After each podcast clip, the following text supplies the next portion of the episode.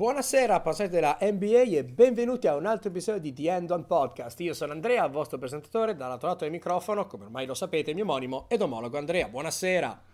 Buonasera Andre e buonasera a tutti. Ma attenzione, dall'altro lato del microfono abbiamo altre due persone perché come già annunciato facciamo una puntata speciale che in gergo chiamiamo la puntata dove io non faccio assolutamente nulla, uh, ovvero andiamo a parlare di prospetti, di uh, giocatori nell'NCAA che vedremo a partire del prossimo anno. Quindi già facciamo, riapriamo le porte per un ospite già, che abbiamo già avuto e già abbiamo amato. Ciao Ale, buonasera, Alessandro Cozzi. Buonasera a tutti. E un uomo che arriva connettendosi da una cabina telefonica, neanche fosse Superman, abbiamo buon Francesco Semprucci. Ciao. Buonasera, buonasera. Bene, allora se la tecnica ci assiste possiamo iniziare. Come sarà questa puntata? Abbiamo fatto qualcosa di diverso rispetto all'anno scorso. Faremo un'analisi in uh, varie puntate dividendoci per um, posizionamento in campo. Quindi oggi tra- parliamo dei playmaker, facciamo una top 5 cosa ne pensiamo, per meglio dire cosa ne pensano uh, i miei co-conduttori di oggi e uh, in che squadre li vedremo bene, chi potrebbe essere utile, eccetera, eccetera, eccetera. Tutto questo ovviamente dopo la sigla.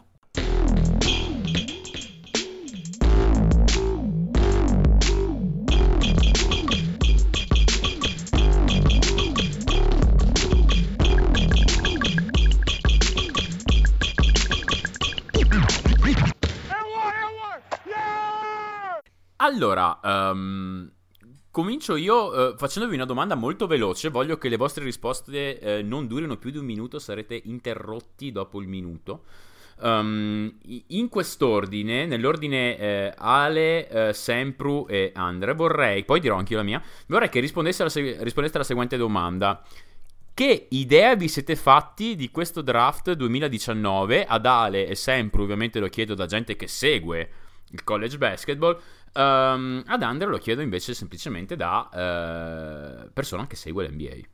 Comincia Ale, poi sempre, poi Andre. Ale, hai un minuto, vai. Va bene, uh, direi che la chiave di lettura di, di, questo draft, salvo la numero uno, che ormai penso che tutti sappiano sarà Zion Williamson, salvo, salvo cataclismi, è alta varianza, ossia so, soprattutto nella, nella lottery ci sono tantissimi prospetti boom or bust, o comunque che um, a seconda di dove finiranno, di che work ethic hanno, potrebbero diventare degli all-star oppure potrebbero essere o fuori dalla lega o comunque fuori dalle rotazioni in 5 anni.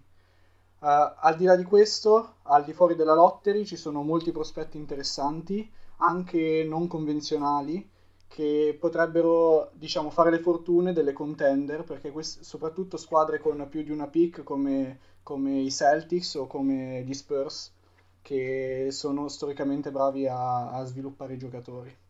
Perfetto, perfetto. Sempre un minuto a te, vai. Anche meno se vuoi, perché prima avevi un take un po' veloce, vai.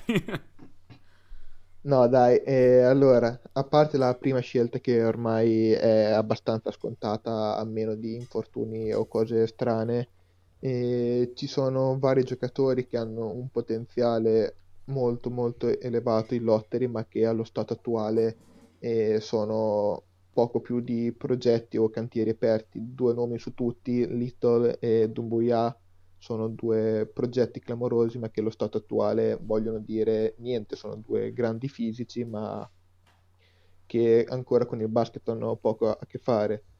Alla lunga potrebbero venire fuori come ottimi giocatori ma molto dipenderà dalla loro voglia di allenarsi e di migliorare e da quanto saranno e dalle squadre che li sceglieranno.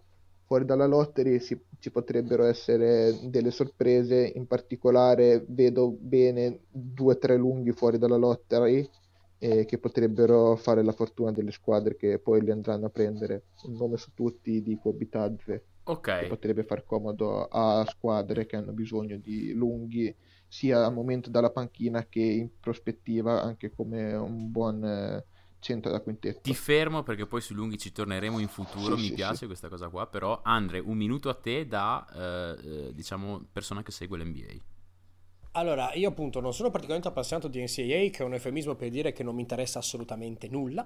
Um, io da esterno totale, che proprio dribblo i post sull'NCAA, neanche fossero pozzanghere, ho una spiegazione brevissima e una breve. La brevissima è Zion davanti e dietro tutti quanti, non in senso sessuale, ma in senso puramente. Hai fatto di... anche la rima? Sì, sì. Hai visto che roba? Poeta. Eh, oh, qua siamo a alti livelli qua. No, la spiegazione breve, non brevissima, è che da totale profano io vedo un, un, un abisso tra la 1, cioè Zion Williamson, e tutti quelli che vengono dopo. Um, mi sembra aver notato negli ultimi tempi un calo di interesse o di hype riguardante i suoi colleghi a Duke, nel senso che uh, il buon Reddish è un po' che non ne sento parlare. Uh, poi sarà magari mio, eh, perché appunto io non seguo particolarmente, sono anche qua in, per, per, prendere appunti e informarmi. Um, e se no, insomma, Barrett lo vedo. vedo molte quote su di lui stanno un po' abbassando. Cioè, una volta vedevamo le cose belle, ora vedo un po' in giro più che altro le cose brutte. Poi, per, dopo questi tre, io ho il buco totale. Proprio così, infatti Ok. prendo appunti. Eh, allora, dal lato mio ci metterò, credo, anche meno. eh, la, la vedo molto, la vedo molto mh, in maniera molto simile ad Ale. Eh, io mi concentro un po' di più eh, su tutte quelle scelte che vanno dalla sostanzialmente alla 15-40, che per me è un, un grosso tir unico o quasi. Quindi quest'anno qua secondo me bisognerà stare molto attenti a tutte le scelte in quel range lì perché potrebbero veramente fornire delle gemme che potrebbero scendere parecchio. Uh, ci sono mm, proprio per, per, per, via del fatto che ci sono molti prospetti boom or bust e questi sono solitamente prospetti che vanno comunque in lottery. Um, quindi mi aspetto che alla lunga questo draft qua sarà un draft che verrà rivalutato fra 4-5 anni come un draft che avrà dato molti giocatori NBA capaci dopo la 20. Così, wrap up. Direi di cominciare Allora, col primo eh, prospetto. Sì, guarda, io pre- prendo la parola solo adesso per fare l'intro, poi vi lascio parlare perché appunto è il mio, il mio podcast di vacanza questo qui. Allora, il buon Semprucci dal suo startup del 1987 in collegamento ci parlerà del buon Jamorant che sta in questo momento giocando a Murray State. Rapidamente le statistiche, le eh, basic stats, sta girando a 24, 5 rimbalzi e 10 assist di media, ammazzate. Col 34% da 3, 61% di true shooting, eh, 50, poco più del 50% di free throw rate, cioè quanti tiri sono tiri liberi rispetto a quanti tiri si prende. Uh, 2.9% steals percentage, quindi le rubate, 2.4 block percentage. Vi lascio parola. Allora, di Gian Morant si è detto ormai molto e in giro si legge tutto il contrario di tutto e diciamo che fino a, a un mesetto fa ero molto più alto come aspettative su di lui, adesso mi sto un, po' ricredendo in quanto le sue caratteristiche sono sì eh, spiccate e comunque possono essere interessanti anche in ottica NBA, ma visto come sta evolvendo il gioco negli ultimi anni, a meno che non riesca a sviluppare un tiro quantomeno eh, credibile da fuori, che date le percentuali ai liberi comunque molto buone, eh, può sviluppare, lo, lo, vedo più come un giocatore all star, ma non di quelli che riesce a trascinarti a contendere o comunque ad aspirare a, a contendere. Chiariamo, l'atletismo, soprattutto quando si tratta di staccare a due piedi, che sia per finire al ferro, che sia per fare una chase down eh, spettacolare, è di primo livello. E l'abilità di passaggio con entrambe le mani, soprattutto in situazioni di transizione, anche lì al college ne ho, ne ho visti pochi con la sua abilità. Eh, però, eh, ad esempio, molte volte in situazioni di difesa schierata e rischia un po' il passaggio e cerca molte volte passaggi o rischiosi o pericolosi, infatti perde una marea, veramente una marea di palloni. E quando si tratta di attaccare il ferro, comunque finisce bene al ferro, soprattutto in situazioni di transizioni. E un gran, un gran ball handler, infatti, que- quest'anno ha già copiato parecchie volte lo shake and bake di Jamal Crawford e per questo già è finito molte volte su pagine che cercano like in maniera abbastanza spropositata e poi eh, finendo molto al ferro in maniera continuativa e subisce molti falli che converte dalla lunetta con buone percentuali anche se alterna partite da praticamente 100%, ne ha fatta una da 21 su 21, 22 su 22, una roba clamorosa, ad altre in cui tira un po' peggio. E difensivamente invece è inaccettabile che uno col suo atletismo e la sua lunghezza, perché comunque è ab- abbastanza lungo per essere un point guard, faccia così ridere, perché al momento oltre alle chase down e qualche rubata in difesa è molto sotto la media.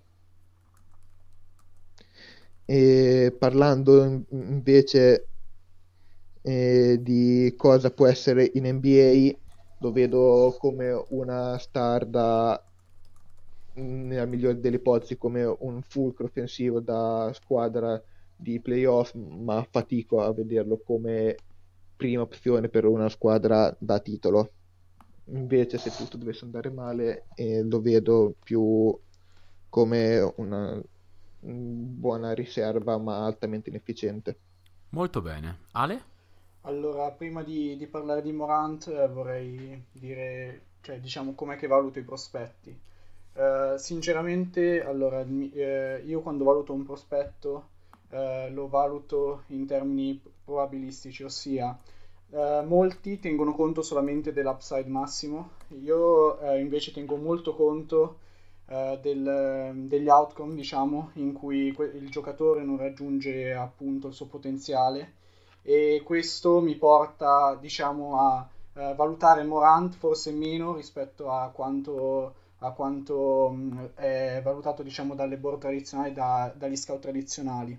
Allora, come ha detto già Francesco, eh, Morant è un giocatore molto dinamico con la palla in mano, è un ottimo passatore, è un ottimo ball handler, ma appunto il, il, il suo problema principale a livello offensivo è il fatto, è, oltre al fatto che oltre al, al, suo decision making, come, come, ha già detto Francesco, è appunto il tiro. Infatti Morant ha, un, ha come dicono gli Stati Uniti, un double elbow flare, ossia eh, quando tira dal, sia dal palleggio ma anche soprattutto in catch and shoot ha entrambi i gomiti che escono lateralmente e eh, oltre a questo il suo rilascio è molto basso quindi a livello NBA è molto più facile da contestare, molto più facile da stoppare. Ma cos'è, cos'è Sean Marion?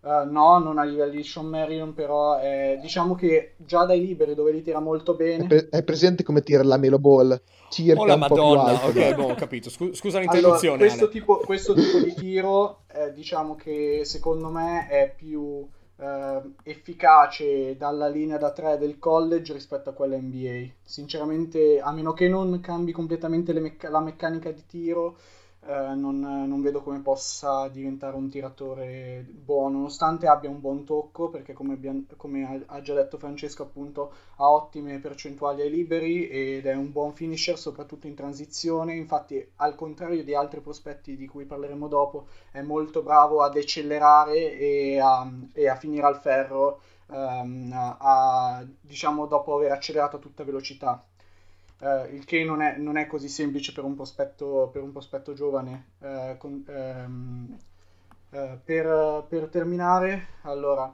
credo che per massimizzare, per massimizzare Morant, la sua futura squadra dovrà affiancarlo con molti tiratori, diciamo più spacing possibile, perché senza spacing le sue abilità di passatore diciamo un po' come ca- accade con John Wall, solamente magari a livello leggermente più basso, cioè non ha secondo me la visione di John Wall, soprattutto dal pick and roll.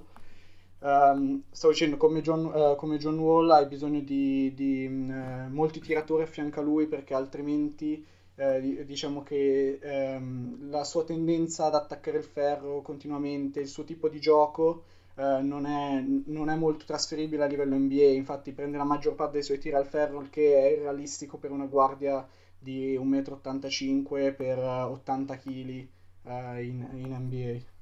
Dai, 1,85 è un po' ingeneroso, dai. Facciamo 1,88, sì, 1,88, ma siamo là, dai, più o meno. Uh, dico anch'io la mia su Morant, uh, aggiungerò solamente qualcosina. Um, ovviamente il, il, mio parere prendetelo con...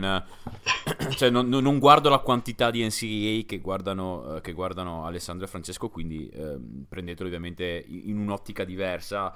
Um, prima di tutto, un velocissimo aneddoto su come è stato scoperto Morant. Morant è stato scoperto al, al camp di Chandler Parson quando l'allora assistente di Murray State è andato a prendersi uno snack alle macchinette e nel campetto sul retro della palestra eh, c'erano sei ragazzini che stavano facendo un 3 contro 3, invitati ovviamente al Chandler, al Chandler Parson uh, Scamp.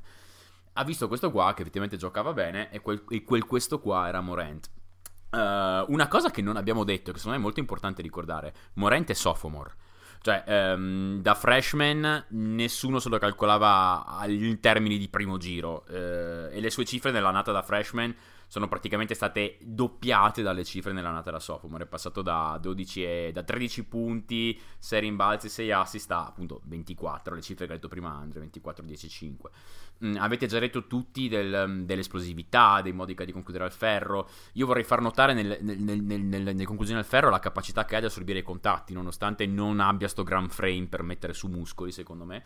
Um, Avete parlato della, uh, della, della capacità di, di, di, mm, come si dice, di distribuire gioco che ha. Uh, Ale ha fatto un nome, John Wall, secondo me Morant nel migliore dei casi può diventare quel tipo di passatore, che non vuol dire che raggiungerà livelli di lettura di pick and roll, come ha detto Ale, però sì, può arrivare, diventare quel giocatore di gioca- quel tipo di giocatore là. Uh, secondo me, se concentrato, è un difensore discreto. Uh, mi è piaciuto molto da quel che ho visto il suo ball handling. Con entrambe le mani, secondo me, ha, ha, ce l'ha. Decisamente ce l'ha. Um, una cosa che mi piace molto e che sarà, secondo me, molto traducibile in ottica NBA, uh, eh, o meglio, uh, diciamo, è una parte non traducibile e una parte traducibile. Come avete detto entrambi questo qua è, sono 80 kg di ragazzo, non è che può arrivare sempre al ferro, in, al piano di sopra, bla bla bla bla. Però la sua mentalità è, è, di uno che ti arriva addosso sempre, costantemente per tutta la partita. Questa è... Cioè, se voi ascoltate un qualsiasi podcast con giocatori o allenatori, tutti dicono qual è la, uno degli avversari più difficili da, inco- da, da, incrociare, da incrociare, da difendere, molto spesso dicono a livello mentale Westbrook, perché continua ad arrivarti addosso, è sempre lui, e continua ad arrivarti al ferro e non sai cosa fare. Questa è una cosa che potrebbe avere anche Morant. Um, in generale, secondo me, Uh, deve migliorare molto a livello di decision making perché si va ancora ad infognare in maniera clamorosa molto spesso. È gracilino. Uh, una cosa che mi preoccupa molto è il fatto che non abbia per niente mid-range game. Cioè, non, ha, non ho mai visto, non gli ho mai visto prendersi un tiro dalla, dalla, media in tre ore di partite che gli ho visto fare praticamente. Ti interrompo un attimo, ma se non mi ricordo male, cioè sì. non prendetelo a, per, al 100% su serio, ma uh, se non mi ricordo male è tipo nel ventesimo, trentesimo percentile nei floater a livello proprio nazionale in NCAA, cioè, e soprattutto nell'half court vera- ha cifre di efficienza nel mid range che sono tutte nel ventesimo, trentesimo, quarantesimo percentile al massimo. Mamma mia, no, ma... Diciamo che tira molto poco dal mid range e quando tira tira veramente male. Esattamente. Ok, allora la mia impressione era confermata, sono contento. Una cosa, un'altra cosa, appunto, atterra malissimo quando atterra. Cioè c'è Ginocchio che gli scappa sempre in avanti. Io veramente ho il sì, terrore sì. Di, un, di, un, di, un, di, un, crociato. Uh, per sì, chiud- molti, mm. molti parlano di Williamson, ma secondo me Morant rischia molto di più. Madonna. Perché allora, uh, in, allora un, un mio amico, diciamo, di draft Twitter uh, Trevor Mag- uh, Magnotti mm-hmm. di, di um, praticamente ha scritto un articolo recentemente poi ve lo linkerò nel post, nel post del, del, podcast in cui ha parlato del fatto che, che Zion con la sua struttura fisica cioè con la sua struttura fisica Um, com- uh, comunque uh, su- la sua muscolatura delle gambe soprattutto protegge i legamenti al massimo esatto. potrebbe avere problemi alle rotule esatto, esatto più che ai legamenti, mentre invece Morant, con il modo comunque a terra, eh, è molto più rischioso, cioè fa molta più pressione sui legamenti, soprattutto perché è molto gracile, soprattutto sulle gambe. E oltre a quello ha, ha anche calco- praticamente visto che non c'è, c'è praticamente cor- eh, correlazione nulla tra l'altezza e il peso dei giocatori e gli infortuni career ending. Quindi è molto interessante esatto. come articolo, ve lo linkerò. Allora, chiudo eh, wrap up su Morant in veramente un minuto massimo. Paragone NBA e eh, contesto NBA dove lo vedrei bene. Uh, a me molto della narrativa pre-draft di Morant ricorda quella di Dennis Smith Jr., devo essere sincero, super esplosivo, partito basso, a inizio stagione, poi picco intorno a dicembre-gennaio, leggera ridiscesa per il draft. Mm, Dennis Smith andò alla 9, se ricordate, ma era proiettato in top 6-7, ha avuto dei picchi in top 4. Ecco, il draft alla di Morant... 8. Ah, sì, no, è andato alla 9 Dennis Smith Jr. È andato alla 9, all'8 un Tilichina. Tilichina, ah, sì. Uh, avete ragione, sì. Sì, il draft di Morant nello stesso tier 2-5 è molto più povero di quello di Dennis Smith Jr., quindi è normale che Morant secondo me venga preso un po' sopra. Le cifre di Dennis Smith Jr. sono molto simili ad una media tra le, um, tra le cifre dell'annata di freshman e di sophomore a quello di, di, di, Morant sostanzialmente meno punti rispetto all'annata di sophomore di Morant è vero. Morant è un rimbalzista leggermente migliore ha un assist percentage molto migliore però insomma eh, secondo me la turnover ratio è molto favorevole per Smith. Insomma ci sono mm, tutte ci sono molti punti in comune secondo me con delle leggere sfumature. Uh, sono più vicini di quanto non sembri anche se Morant così a naso mi sembra un difensore più uh, volenteroso ma Danny Smith aveva un frame molto più da NBA. Cioè, ci sono diverse, diverse cose in cui uno è meglio, l'altro è peggio, però la narrativa, la narrativa è molto simile. Mm, quel tipo di giocatore lì ci mette un paio di anni ad ambientarsi. Danny Smith sta facendo una fatica a cane. Russell Westbrook per i primi due anni ha fatto una fatica a cane. Secondo me lo farà anche Fox Morant. il primo anno ha fatto abbastanza fatica. Esatto. Un altro giocatore simile. Ed è ancora più intelligente Fox. Pensa, pensa a te, uno esatto. meno intelligente così cosa può fare? Eh, secondo me quindi in che contesto lo vedrei bene e a chi farebbe comodo, diciamo, quando questa sinergia sarebbe buona? Memphis. Cioè, devi pensare ad un contesto in cui potrebbe svilupparsi meglio, avere più opportunità tra le prime 5-7, ti dico Memphis. Probabilmente tenendo conto del fatto che Conley andrà via. Ragazzi, direi... Sì. Facciamo un intro sì, al prossimo posso prospetto. dire un'ultima cosa? Sì, sì, sì vai Ale. Uh, allora, uh, quando si parla di Morant, bisogna sempre... Cioè, nonostante, nonostante tutto, bisogna sempre ricordare che Uh, in, praticamente in tutta la stagione lui ha affrontato quasi lo stesso numero di, di avversari top 150 di Campon di Garland che ha giocato c- 4 partite e 5 minuti. Cioè praticamente Morant credo a memoria abbia affrontato 5 o al massimo 6 avversari top, 100, eh, c- top 150 della nazione e Garland ne ha affrontati 3 in, in, eh, in 4 partite praticamente che ha giocato Madonna cioè, quindi, Molti, molti, dei ce- mol- molti, dei centri contro cui gioca Morant, soprattutto da quando è iniziata la conference play, sono giocatori che raggiungono malapena i due metri. Ok. Sì, quindi vediamo come farà il piano mm-hmm. superiore, però mi sembra di capire da profano che stiamo davanti a un Smith Junior 2, anche se un po' diverso per certe cose, gli darà un occhio, eccetera. Allora, avanziamo con il secondo prospetto della nostra top 5, Darius Garland da Vanderbilt, rapidamente le stats, gira a 16 più 4 più 2,5, 66% di true shooting percentage, 3, più o meno 30% di free throw rate, 1.7 e 1.4 le sue steal e block percentage. Vi lascio parola. Allora, Garland, come, come, ho già anticipato, ha visto la sua stagione finire solamente dopo, dopo 5 partite, infatti si è avuto un infortunio grave al ginocchio ed è out for the season, si sta già preparando per l'NBA e ha assunto, ha assunto il, um, l'agente di LeBron, quindi è, di Clutch, è un cliente di Clutch Sport Uh, vabbè, che giocatore è Garland? Allora, Garland è la classica point guard, la classica scoring point guard, uh, diciamo molto dinamica dal palleggio, è un tiratore incredibile a mio parere. Al liceo ha tirato con l'87,5% ai liberi in tutta la sua carriera liceale, con, in cui ha vinto, ha vinto il titolo di Stato del Tennessee per 4 anni di fila. Uh, è, bene, cioè, è, bene, ricordare che una percentuale del genere liberi è rarissima, è praticamente è quasi impossibile per un prospetto così giovane avere una, una, percentuale liberi così alta e nelle poche partite che ha giocato ha tirato 6 su 9 dal catch and shoot da 3, 13 su 23 dal palleggio e in generale 47,8% da 3 e 19 su 34 nei jump shot. Praticamente è nel centesimo percentile dal mid range 97 percentile da 3 e in generale nelle poche partite appunto è stato uno dei migliori tiratori della nazione. Uh, non solo in catch and, shoot, catch and shoot appunto, la maggior parte dei suoi tiri sono stati dal palleggio In particolare mi ha colpi- nelle partite che ho visto, sia tutte e quattro, eh, mi ha colpito la sua capacità di eh, rilocare i piedi, eh, Sì. relocate, Sì, come dicono sì. i piedi. eh, Riposizionare. soprattutto- Sì, riposizionare, grazie mille. Eh, di riposizionare i piedi. Eh, in particolare, eh, dopo i time out, è molto bravo a correre verso, verso diciamo, eh, il, il passatore, no?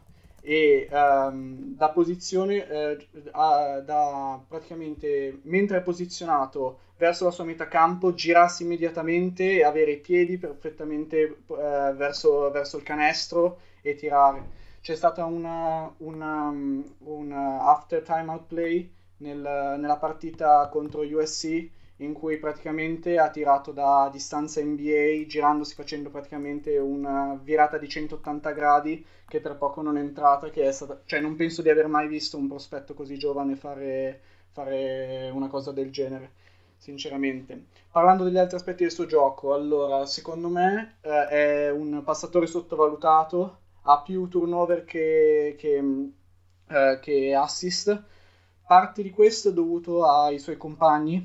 Eh, guardando le partite, praticamente i suoi compagni hanno sbagliato qualunque cosa che potessero sbagliare, cioè sotto canestro hanno perso palloni inspiegabili, hanno- non sono riusciti a prendere passaggi semplicissimi, eccetera, così. E in parte è dovuto anche al fatto che eh, gioca a PG da pochissimi anni, nonostante sia, eh, sia bassino e gracilino.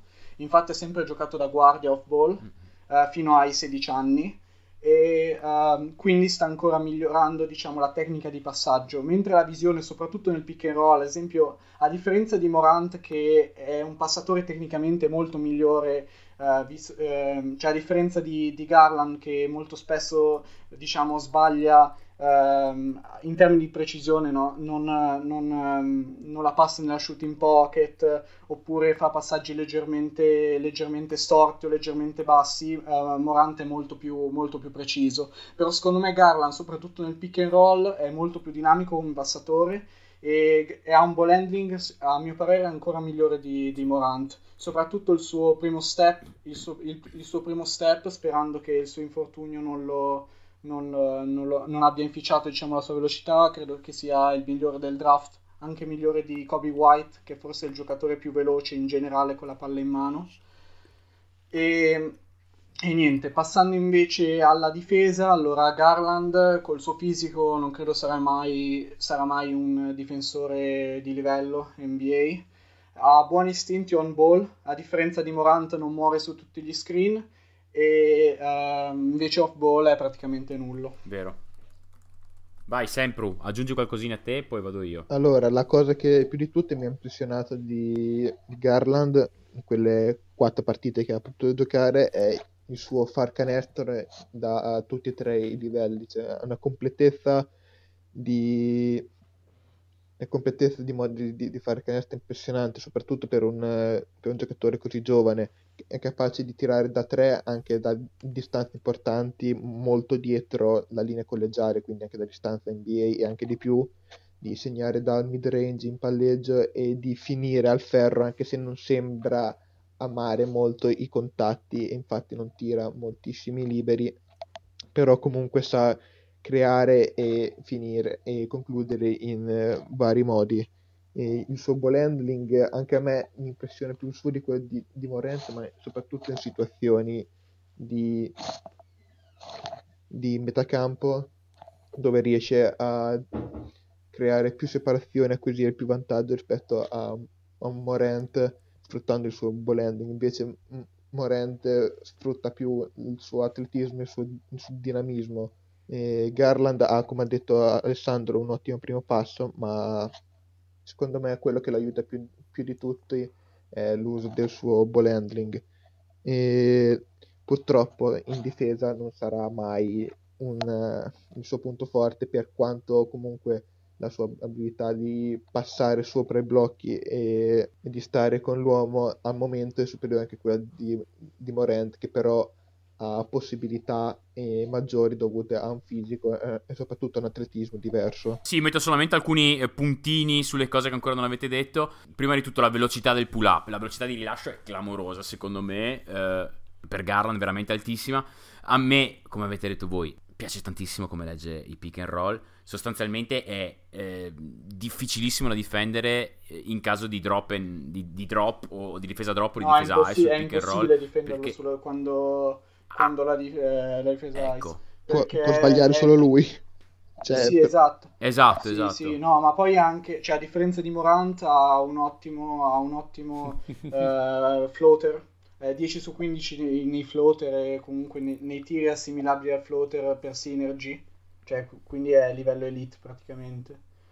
E, ma in, gener- ma in generale cioè, il, suo, il, il, suo ball handling è vero, cioè, non, non, credo di, averlo mai, di, di averli mai visto eh, diciamo, prendere in mano, fermarsi con la palla in mano. Cioè, veramente anche quando viene chiuso, chiuso negli angoli, uh, riesce sempre a mantenere il palleggio vivo.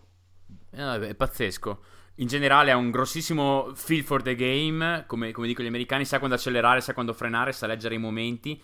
E secondo me nel mid range, comunque parlando ancora di quello, anche se Gracilino sa come usare bene il corpo, sa per, per creare separazione. Uh, avete già parlato della shooting percentage che è spaventosa. Um, mi preoccupa un po' il fatto che ogni tanto si è innamorato del suo range, uh, non a livelli di Trae Young, ma quasi. Uh, a livello fisico ha poca, verticola, poca verticalità, secondo me, non, non salta molto. Um, e mi, mi, pare anche che abbia un po' paura del contatto, non nel mid range, come vi ho detto prima, ma proprio a livello uh, di, di, salire al ferro. Ecco.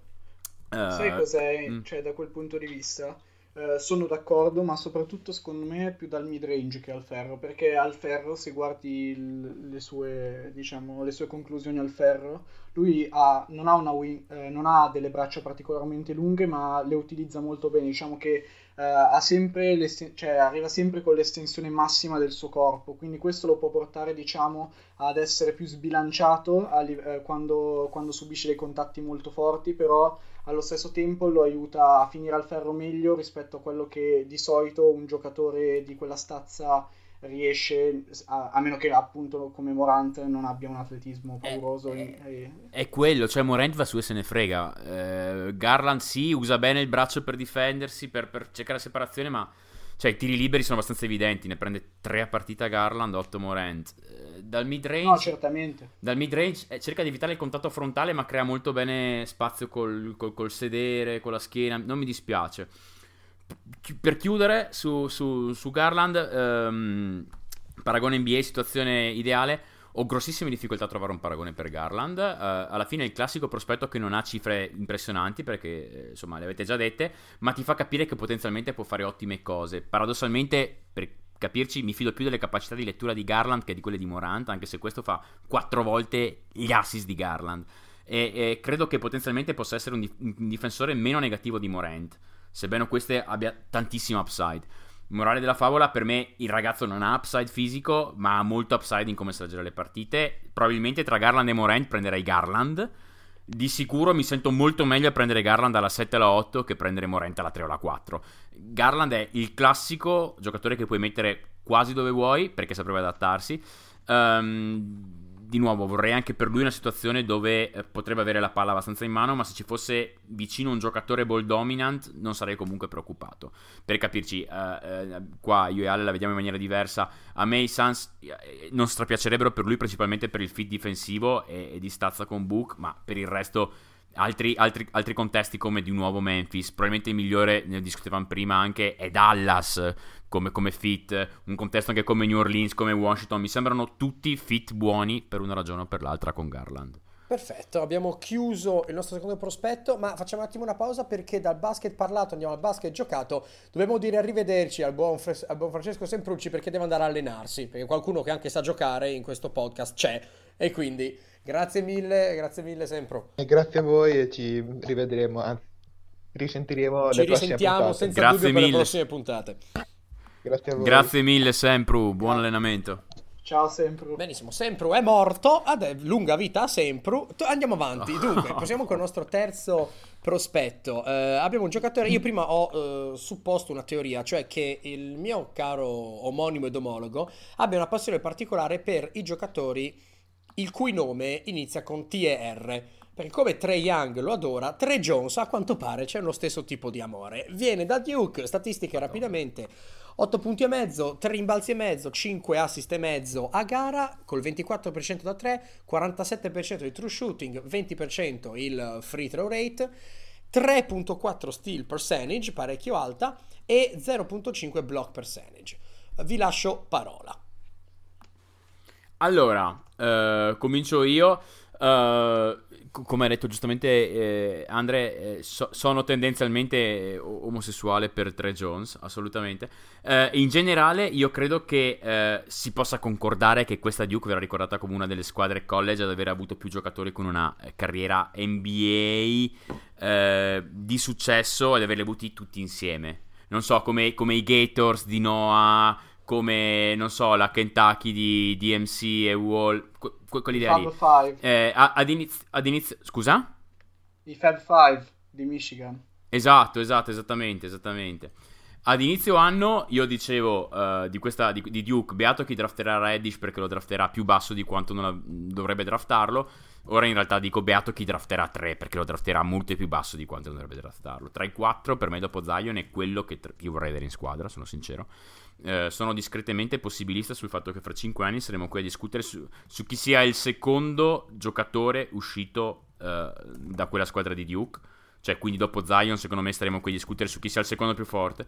Eh, secondo me dipende dal contesto in cui finirà, ma credo anche che 3 sarà uno dei due ad avere la carriera più vincente, tra virgolette. Passiamo ai pro e ai contro.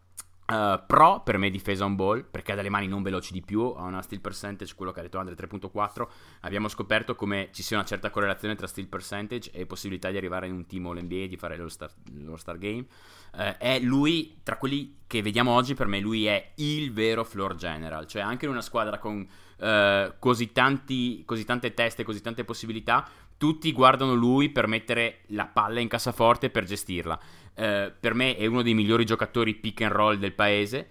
Ha assolutamente eh, delle palle d'acciaio. Per dirti, al, al Maui Invitational contro Gonzaga, alla fine i tiri quando contava se li ha presi lui, quelli che sono entrati, perché quelli che contava e non sono entrati se li ha presi RJ, RJ, anche se vabbè non è del tutto uh, fair diciamo nei confronti di, di, Barrett criticarlo per quella partita perché in realtà ha sbagliato solamente nell'ultimo quarto.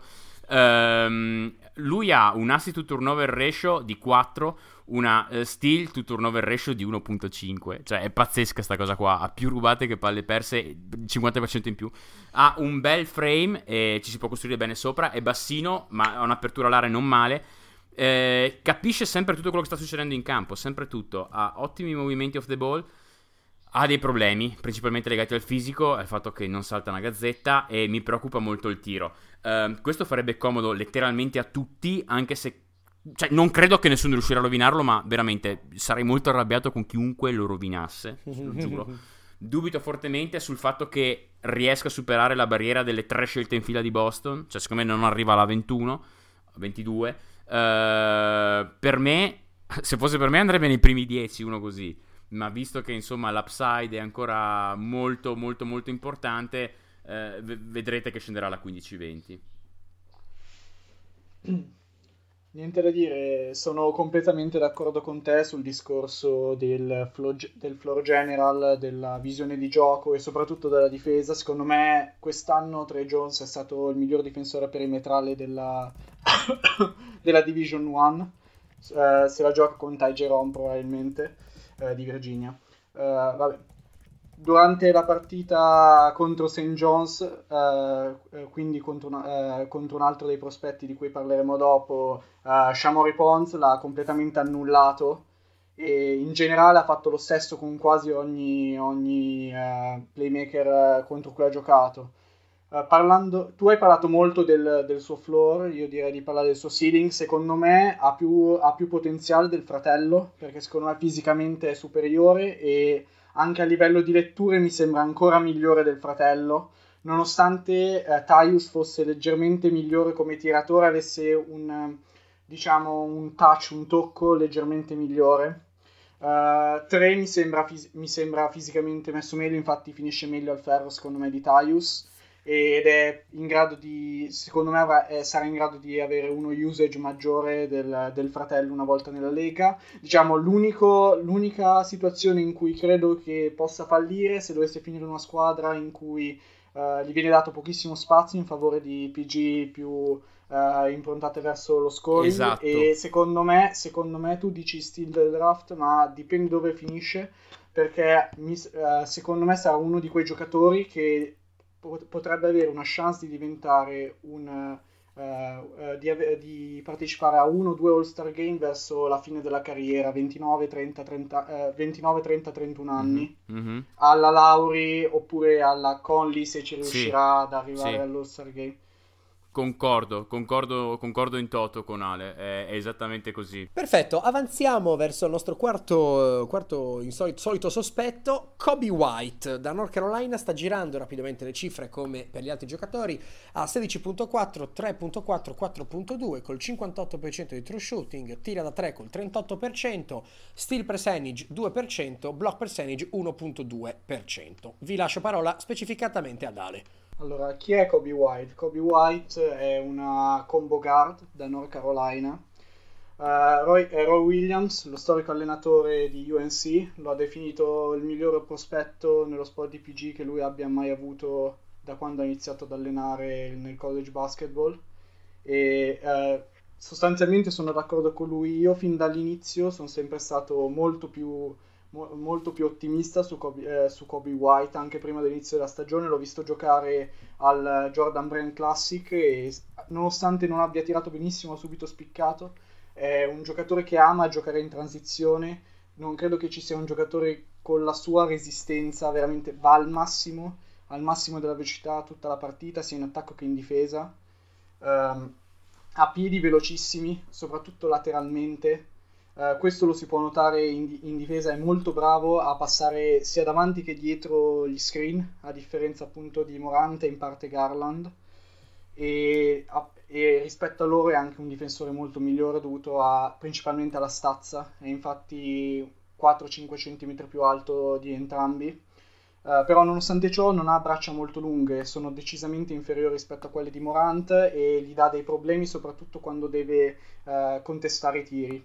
Infatti molto spesso gli tirano sopra nonostante eh, sia tecnicamente un buon difensore. Eh, come, come Garland, no- eh, cioè nonostante non a quel livello, è un ottimo tiratore da tut- eh, sia dal mid range che, che da 3, soprattutto in catch and shoot, a differenza di Garland che è più un tiratore on ball. Quando Kobe White è caldo, praticamente è in grado di mettere 5-6 triple di fila. Eh, in particolare nella partita contro Texas, eh, se non mi ricordo male, ha segnato Sì, 34 sì, punti. ha sì. segnato 34 punti, ha messo qualcosa tipo 5 triple in, un, eh, in uno span di 2 minuti, una cosa del 2 o 3 minuti, una cosa del genere. Eh, è, un, è un giocatore divertentissimo da vedere, nonostante non sia una- un playmaker tradizionale, perché eh, diciamo che eh, non ha la visione di gioco forse di un, di un playmaker tradizionale, più uno scorer, infatti è un giocatore che ha il record di punti nella high school della, nella high school della North Carolina. Per dire, anche Michael, eh, anche Michael Jordan ha, ha giocato a high school in North Carolina. paragoni paragoni Eh sì, leggeri proprio. Vabbè, comunque in generale Kobe White credo che sarà uno, eh, alla peggio un'ottima, un'ottima guardia barra PG dalla panchina, ma secondo me eh, tra tutti i prospetti di cui parliamo oggi è quello più diciamo plug and play e già dal prossimo anno lo potremmo vedere in una rotazione in una squadra molto buona, soprattutto se dovesse finire fuori dalla lottery ma sinceramente io dubito perché per come ha giocato, secondo me nettamente il prospetto migliore a UNC è migliore di Little e dovrebbe, dovrebbe finire in lotte. Concordo in toto. Allora, dovete sapere che eh, non abbiamo parlato, Ale Dio, di White prima eh, di questa registrazione. Abbiamo parlato in, in separata serie di Moran, di Garland, di Tre Jones ovviamente, ma mai di Kobe White. Io Kobe White lo conoscevo pochissimo fino a due giorni fa.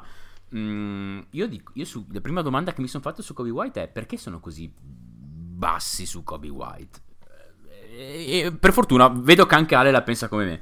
Ehm, innanzitutto, grazie Kobe White perché eh, ogni qualvolta si vede una squadra che non si è mai visto prima, immagino che abbiate avuto anche voi questo feeling quando guardate, non so, Lega Spagnola o NCAA o, o che altro, eh, si passano i primi 10 minuti della partita ad identificare i giocatori. Con Kobe White questo non è necessario perché ha sti capelli che li riconosci immediatamente. Um, no, è vero, è fantastico, è fantastico, lo riconosci subito. Sì, tra l'altro, tra l'altro per un po', per, lui ha l'afro, no? Ha un afro enorme e, e, per un po' di partite ha tenuto i capelli legati. Sì. E durante quelle partite ha giocato nettamente peggio. no, no, infatti, infatti. È ritornato con l'afro. La partita in cui è ritornato con l'afro ha segnato più di 30 punti. Ed è... e adesso tiene è come, è come Mirotic con la barba, Mirotic senza esatto. barba, praticamente. Esatto. Comunque, velocità palla in mano è folle, letteralmente folle, anche perché comunque questo è un po' lo stile di UNC, cioè pace altissimo. Ha una varietà di soluzioni al ferro notevole. Ale ha parlato della sua resistenza, è allucinante. Um, fisicamente è altino, è un 6-4-6-5 e ha il frame per mettere su muscoli, già adesso sono 6 eh, kg in più dei vari eh, Garland, Morent, eccetera, e può diventare, secondo me, ancora più grosso. La velocità di rilascio è buona. L'impressione generale è che sia, se dovessi mettere un'etichetta eh, su White, direi è uno scorer. Magari non è uno scorer di quelli dominanti che si prende sulle, sulle spalle della squadra, ma uno di quelli che con la varietà di opzioni che ha può seriamente eh, finire N stagioni NBA a 15 e più punti. Cioè, questa è una so- Williams negli ultimi anni ai clip. Esatto, cioè, eh, sì, cioè io ho, ho, so che è, una, è un'affermazione abbastanza forte per uno che rischia di andare via alla 20, ma eh, io ce l'ho abbastanza. È molto intelligente a livello difensivo, eh, raramente si deconcentra. Passando alle cose non buone, non è, un, non è, un, grandissimo passatore, infatti l'ho etichettato come scorer io prima che point guard. Eh, il turnover, ne ha parlato anche Ale, sono un po' altine, però è colpa anche del pace la verticalità anche mi lascia un po' di dubbi. Eh, è il classico che qua sto facendo. Sto per fare un paragone tirato, però è il classico che la butta dentro sempre perché sa buttarla dentro, ma non ha una gran verticalità. Mi ricorda il modo in cui al college la buttava dentro molto spesso TJ Warren, anche se lì aveva un vantaggio fisico notevole. Um, cioè, non è che fosse esplosivo, ovviamente i ruoli sono diversi, i giocatori sono diversi, però il tipo di scorer è quel tipo di scorer là. So se vi ricordate TJ Warren al college. Piano eh. a paragonarmi qualcuno al giocatore, eh, il giocatore che è il seeding di RJ Barrett. Madonna, no, eh, veramente? No, sto scherzando. Ah, ok, no, perché stavo per, stavo per avere delle palpitazioni. allora, eh, in, in, generale, la sensazione che ho su White è che purtroppo scenderà in un range in cui non ci saranno squadre pronte Uh, in cui lui possa far vedere quello di cui è capace, ecco, non da subito. Um, benché io sono d'accordo con Ale che lui sarebbe il più plug and play di tutti quelli di cui abbiamo parlato. Mi sarebbe piaciuto molto vedere una situazione non dissimile da quella in cui si è trovato Fox a Sacramento due anni fa. In generale, forse per lui il best case scenario è che eh, magari mh, Russell non rimanga a Brooklyn e che lui finisca lì con la scelta di Denver. Questa potrebbe essere una cosa. Scelta di Denver 26, se non sbaglio, controllatemi. La butto lì, secondo me lo sceglie sicuro Miami. Lo dico, mm. secondo me lo sceglie sicuro Miami. Uh, ok. Fidati. Ok. È il tipo di giocatore che piace a Miami. Ok. Perché, perché eh, cioè, soprattutto legato sia al suo carattere praticamente lo descrivono tutti come un vincente, come uno che eh, si sacrifica per la squadra, eccetera. Okay. Sia per le sue caratteristiche fisiche, ossia la sua resistenza, il fatto che gioca sempre a pace alto. Sì, questo effettivamente è molto da Spolstra, sì. E sì, a parte quello, Miami ha sempre, ha sempre amato i prospetti che sono fisicamente, cioè che hanno quelle caratteristiche fisiche, ossia che sa- si sacrificano fisicamente, tipo anche alla Tyler Johnson per dire. Mm-hmm. Cioè, nonostante naturalmente Tyler Johnson sia molto meno eh, tecnicamente dotato di, di, White alla stessa età. Però no, sono simili da quel punto di ci vista. Ci sta, ci sta, non ci avevo pensato. Per dirti, io l'avrei visto bene, quindi se tu mi dici così, così a naso sarà, sarà quello che succederà. Uh, non mi sarebbe nemmeno dispiaciuto comunque a Brooklyn anche come, eh, tra virgolette, terza guardia dietro, dietro Dilo e Dean Whittle perché comunque avrebbe avuto i suoi 20 minuti come gli sta avendo una Peer quest'anno qua. In alternativa un altro scenario non malvagio potrebbe essere Indiana, se finisce in quel range là, uh, 20 più diciamo, che però credo punterà su una point guard di livello per cominciare la stagione dato che ora tipo non credo ci sarà per il training camp. Quindi in generale torniamo alla domanda iniziale, perché questo qua è così basso? Lo vedo alla 25 normalmente nei vari ah, big in realtà, in realtà credo che, credo sia dovuto al fatto che molti non hanno ancora, non, cioè non hanno ancora aggiornato diciamo, le loro board perché da quanto sento, ah, okay. ad esempio tipo Sam Vesini ha detto che tutti gli allenatori con cui ha parlato e anche qualche scout NBA gli hanno detto che sono molto, molto fiduciosi sul futuro NBA di Kobe White e quindi secondo me, secondo me alla fine andrà in lottery. Ok, cioè, bon, ma- magari tipo intorno alla 13-14 ma in lottery. Eh, ma se lo merita. Cioè, per me è meritatissimo. In un draft come questo, dove ci sono tantissimi punti di domanda, io punterei su uno così, che secondo me ha un floor abbastanza alto, eh? Ha un floor abbastanza alto per, per, la, per la, scelta a cui verrà preso. Perfetto, quindi questo, questo è secondo me stiamo in attesa di vedere in, come si evolve la situazione perché ci sembra un po' troppo basso. Vabbè, io tanto prendo nota di quello che dicono i professori. Allora andiamo a chiudere l'episodio e andiamo a chiudere la nostra analisi con l'ultimo uh, giocatore, l'ultima potenziale point guard che andiamo ad analizzare, cioè Shamori Pons. Gioca a St. John's. St. John's è dove era anche Mussini o sbaglio?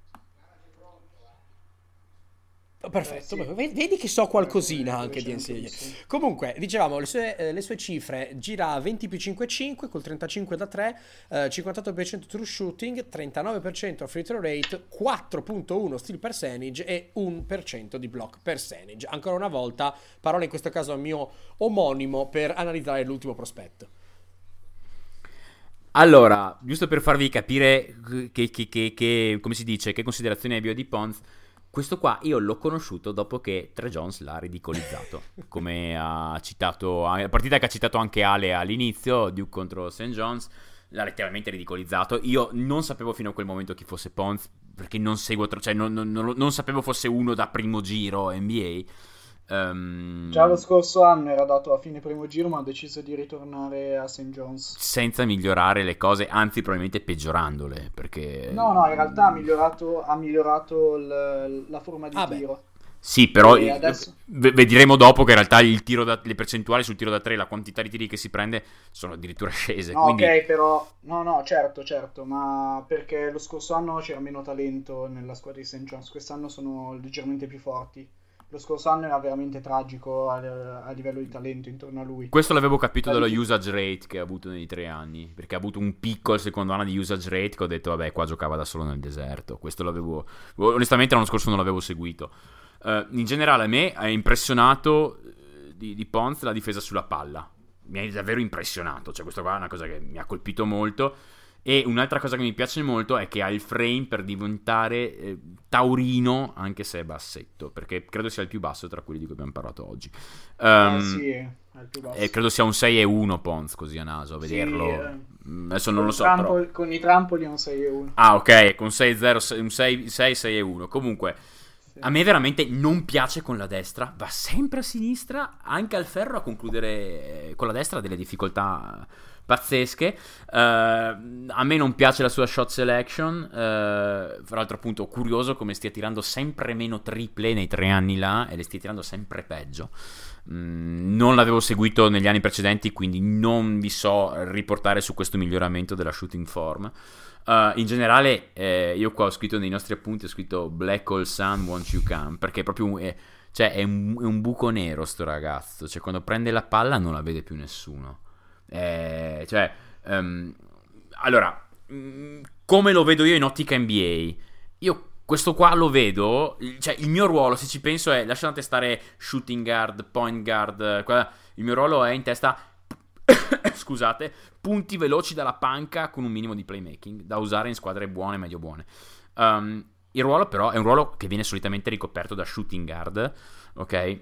Anche se la distinzione ormai è caduta, o meglio, si è capito che quel tipo di giocatore che vi ho appena descritto eh, andrebbero fatti giocare con a fianco dei comandanti delle second unit. Ecco, ci vuole qualcuno che abbia un'idea più decente di come far girare una squadra. Io dunque questo lo vedrei bene in una squadra buona, ce ne sono diverse nel suo range, dal 25, dalla 25 alla 30 circa, che abbia magari già dei floor general anche nelle second unit, che possa permettersi principalmente in regular di avere qualcuno che la butti dentro e che possa sostenere il carico offensivo per qualche minuto. Morale della favola, per me, se tutti e quattro i nomi grossi dovessero rimanere a fila, comunque se ci rimanesse anche solo, uh, ci rimanessero Simmons, Embiid e Jimmy, a me non dispiacerebbe vederlo a fila, devo essere sincero, perché eh, alla fine per loro lo scoring della panca è un gran bel problema.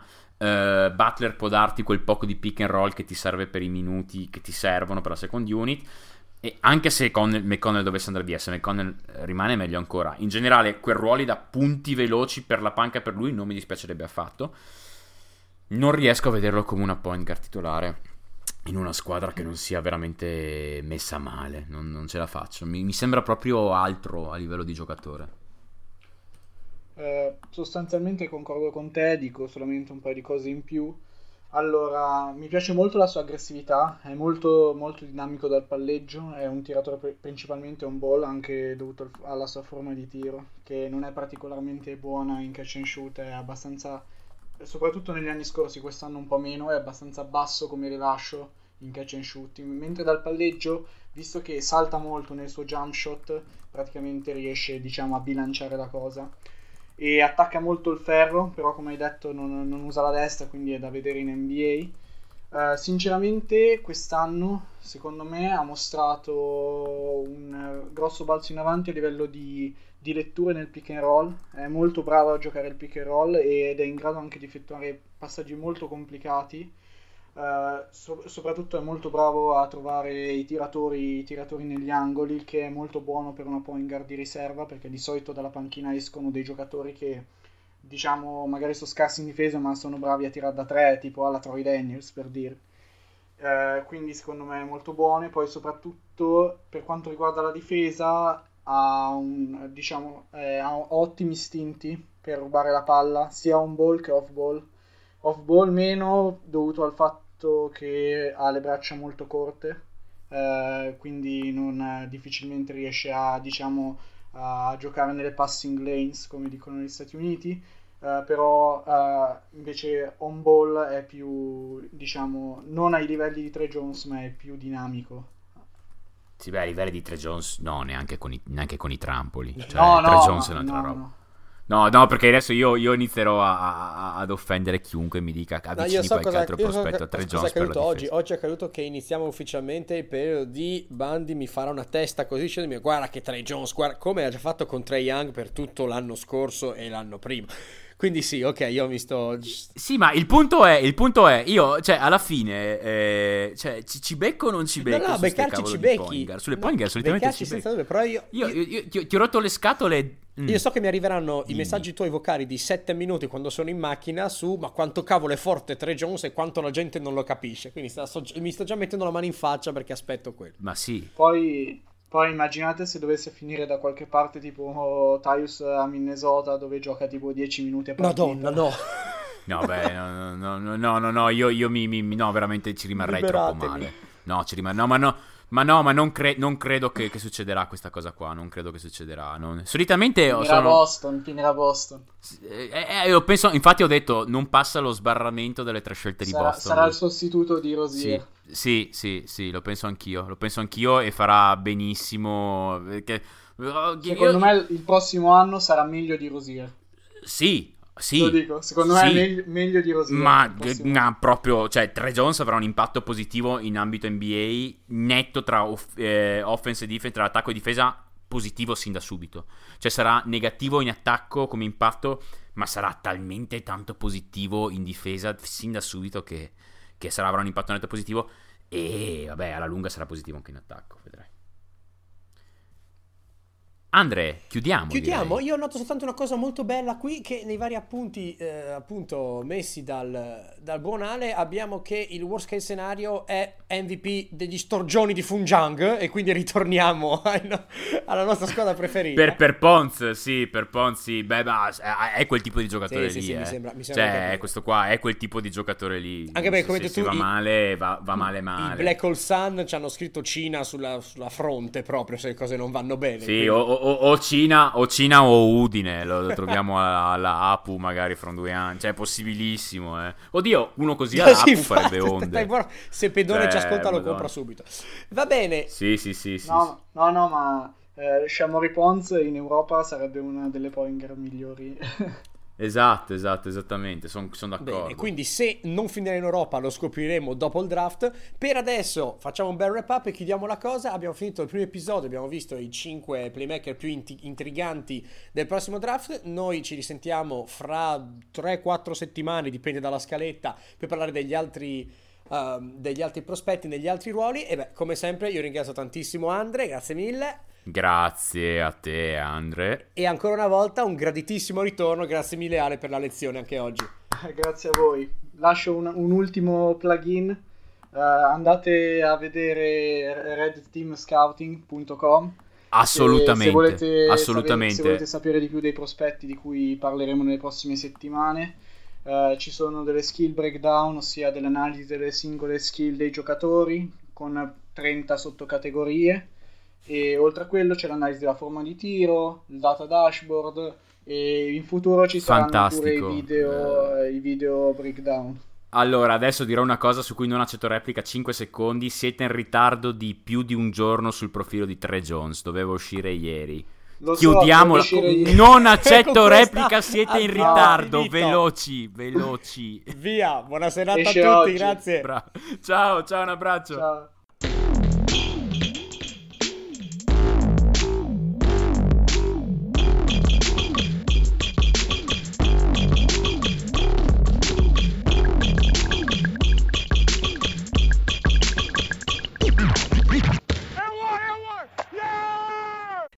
Lucky Land Casino asking people what's the weirdest place you've gotten lucky? Lucky? In line at the deli, I guess? Aha, in my dentist's office.